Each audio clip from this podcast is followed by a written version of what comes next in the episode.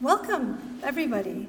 Uh, my name is Kirsten Shepherd Barr, and I'm Knowledge Exchange Champion for the Humanities. And I'd like to welcome you all to tonight's showcase and extend a particular welcome to our external guests as well as those from within the university. Before we start, just some housekeeping notes for St. Luke's Chapel. In the event of the fire alarm sounding, it's not, it's not a scheduled test. So please leave the building via the fire exits located at the front and the back of the chapel. And even more importantly, please turn off your phones. There are many people in the KE team at Torch who have helped get us here tonight, and I want to thank you all for the organization of the 2017 KE Showcase. We're very proud of the Torch Knowledge Exchange Fellowships Program, now in its fifth year. We are very grateful to HEIF, the Higher Education Innovation Fund, for funding it, and to Professor Ian Walmsley and the KE and Impact Committee for their ongoing support. Knowledge exchange in humanities means the mutually beneficial sharing of ideas, data, experience, and expertise, and involves collaboration between researchers and external organizations or the public. There are many potential pathways and outcomes from this reciprocity that demonstrate both the enhancement of academic research and the benefits to society and the economy. The projects we shall hear about tonight demonstrate how our colleagues have interpreted the concept of co producing a reciprocal outcome with, I'm sure you'll agree, remarkable success. The KE Fellowships are humanities' flagship scheme for supporting external partnerships. The scheme allows academics at all career levels to partner with external organizations to develop mutually beneficial projects, to enhance their own research while also contributing to the partner's needs. Its continued success signals an increasing appetite for innovative partnerships in the humanities. We're going to hear now from a selection of our current KE Fellows about a few of the projects that have been happening this year and I'm delighted that we also have here some of their external partners. Thank you so much to them for joining us this evening.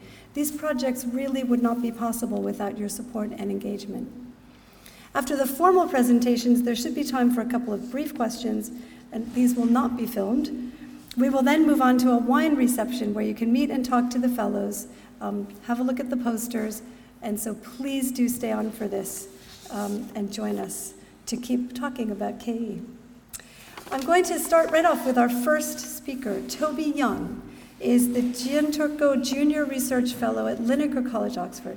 His research looks at the relationship between philosophy and creative practice, often exploring the boundaries between popular music and classical music. As a composer and songwriter, he's written music for a wide range of musicians, including the London Symphony Orchestra, Duran Duran, Chase and Status, Jacob Banks, and the Rolling Stones. His project partner is Claire McCollin from McCollin Arts.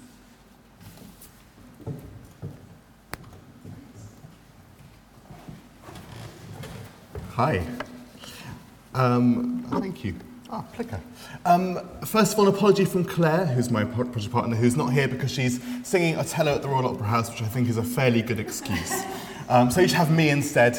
Uh, so my project, yay. My project is um, called uh, Transforming the Operatic Voice, and we've been working together um, with Macalden Arts, who are an opera company based in London, to explore what opera singing is versus pop singing in the broadest possible way.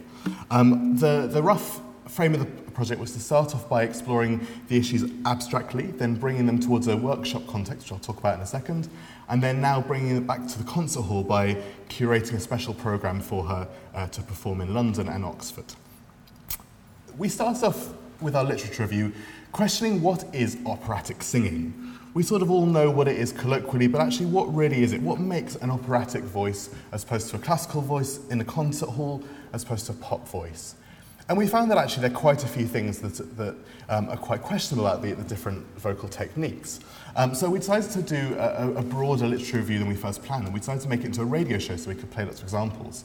Um, the first thing we did is we went through a lot of X Factor recordings um, to try and see what happens. And actually, it's very interesting because seeing things like X Factor, which have mostly untrained voices, you can quite quickly work out what people are mimicking and therefore what elements they're taking away from the professional recordings. So we then went back to professional recordings and kind of tried to match those up.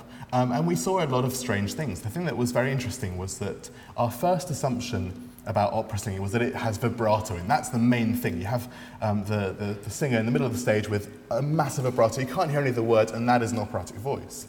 Um, and of course, that's not at all what it's all about. If you listen to many pop singers, there's plenty of vibrato as well. So we sort of made a list of things we thought might be issues, um, questioned them in, in the broadest context, and then brought them towards a workshop situation. Um, there's a picture in our music faculty of us having amazing fun, as you can see. Uh, in the workshop, we worked with um, Claire, who's in the middle at the back, who's a, an opera singer, and then Heather Cairncross on the left, who um, was trained classically but then worked in pop music for a long time. Um, she has a garage hit to her name, as well as uh, jazz music as part of the Swingle Singers in London. So she has a, a very um, broad approach to music, and we basically just sat around singing for an afternoon. We sort of talked about the different things that um, maybe they were thinking about, different things we could hear, the different ways that they were approaching music, and trying to piece together some of these two very different styles. Now, before this workshop, I was going to play some examples, but I've been coerced into doing a little bit of singing for you. Um, I'm not really a singer.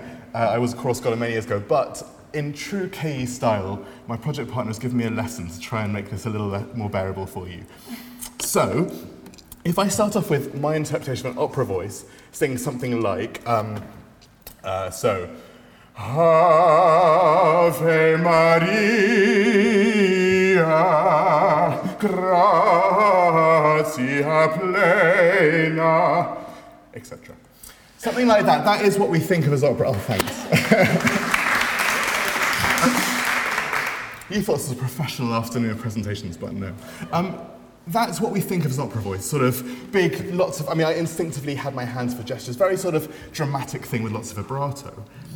Vibrato actually is a, it, it's more a practical thing than an expressive thing. In the world of opera, it's basically a, a tool to help your voice carry across the massive space in an opera house.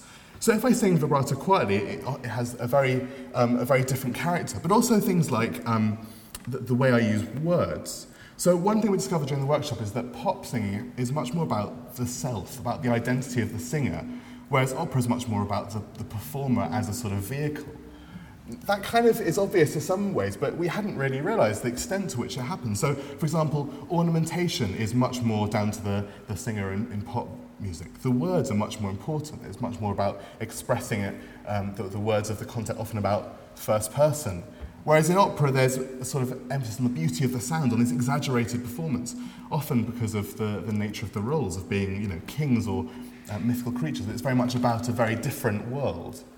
And so we realized that actually a lot of it's about things like volume and personality. If you can bring the, the space towards you, whether it be through a microphone or through um, some other technology, um, bringing in some sort of ornamentation to, to show my own mark on the music, and making it about the words rather than about the sound, that helps a lot. Um, I will try one thing quickly. I don't know, is this is the microphone on? So if I get a bit closer and I try to do this a bit quieter and sing Ave Maria,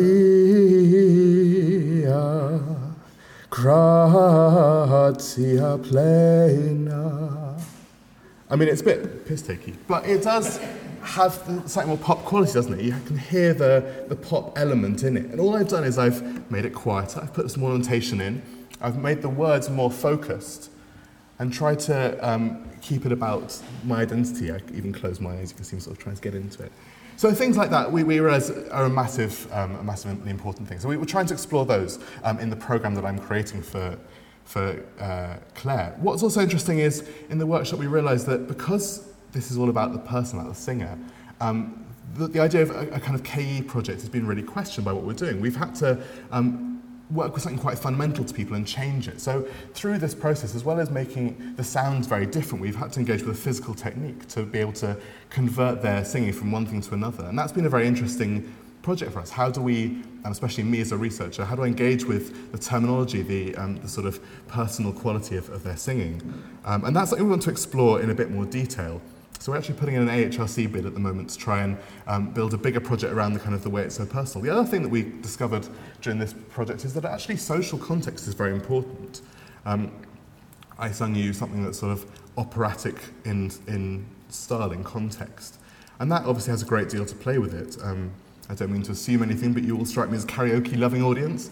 So if we think about karaoke bars, I wouldn't really go and sing Schubert's Ave Maria. So thinking then about how we can push this further using different social contexts um, and maybe reaching different audiences, that's our next step. Um, but for now, I hope that's given you a little flavour of the work we've been doing. I look forward to some questions later. Thank you very much.